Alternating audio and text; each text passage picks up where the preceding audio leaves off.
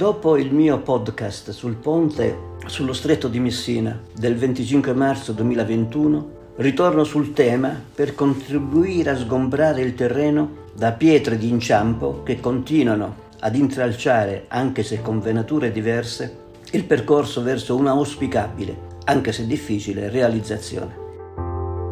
L'ostacolo maggiore oggi sta nel non considerare l'opera una priorità nell'ambito dei progetti inseriti nel Next Generation EU.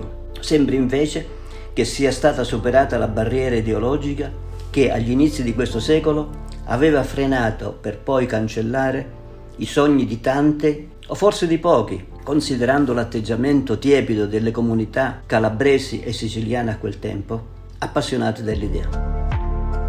Oggi con onestà intellettuale, unita ad un sano pragmatismo, si possono trovare convincenti orientamenti in grado di dare una spinta alla costruzione del ponte.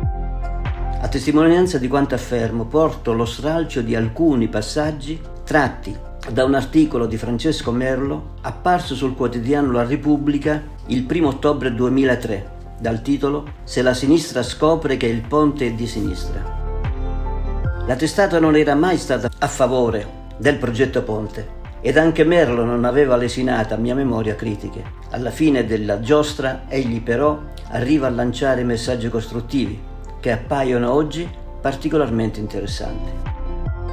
Scrive Merlo, fosse pure vero che non c'è convenienza economica, il ponte sullo stretto di Messina andrebbe comunque costruito, senza arroganza verso le ragioni dei regionieri, ma con un filo di ironia visto che nessuno ha fatto i conteggi alla Torre Eiffel o alla Statua della Libertà, ma tutti capiscono che senza torre e senza statua a Parigi e a New York ci sentiremmo persi. Solo grazie ai simboli, infatti, uno spazio dove ci smarriamo diventa un luogo nel quale ci ritroviamo. Non è insomma per ragioneria che si fanno i ponti, ma per ridurre le distanze. E ancora, il ponte sconvolge l'arretratezza del sistema viario perché accelera e parifica. Anche con i bilanci in rosso il ponte sarebbe comunque ricchezza, risorse, opportunità straordinarie, nuovi posti di lavoro. Alla fine, insomma, questo ponte sullo stretto è l'opera più bella e più avanzata che l'Italia possa realizzare.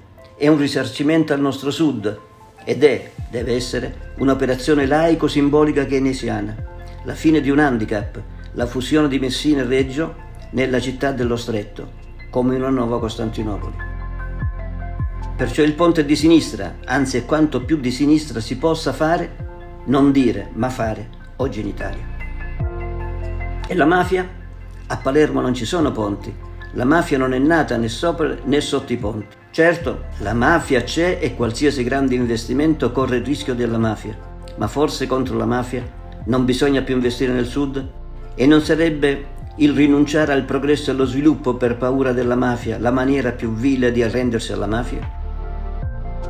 Per alcuni mafia cresce nella povertà e nel sottosviluppo, per altri nella ricchezza e nello sviluppo. C'è chi la lega al grano e alla terra arida, chi all'arancia e all'acqua.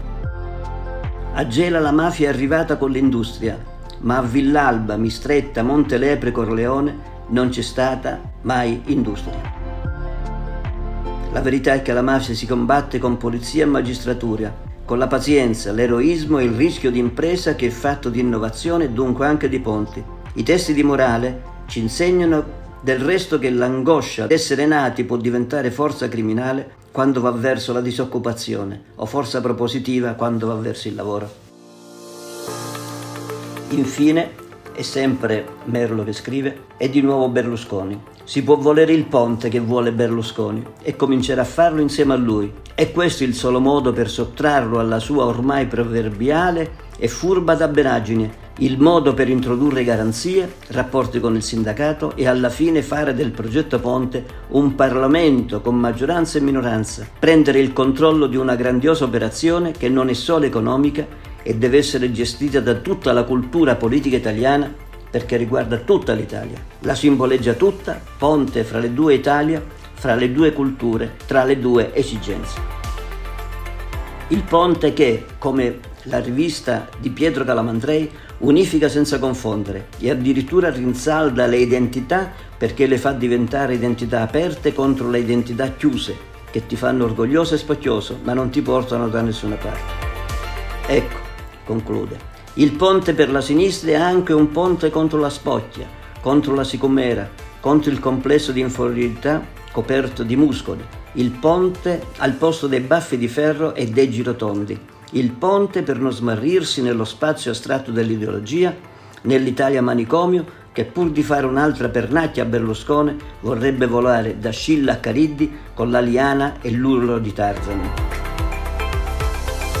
Questo è il contributo trasparente e realistico di Francesco Merlo, contributo che va tenuto da conto soprattutto da parte degli intemerati benaltristi e degli intellettuali contro a prescindere.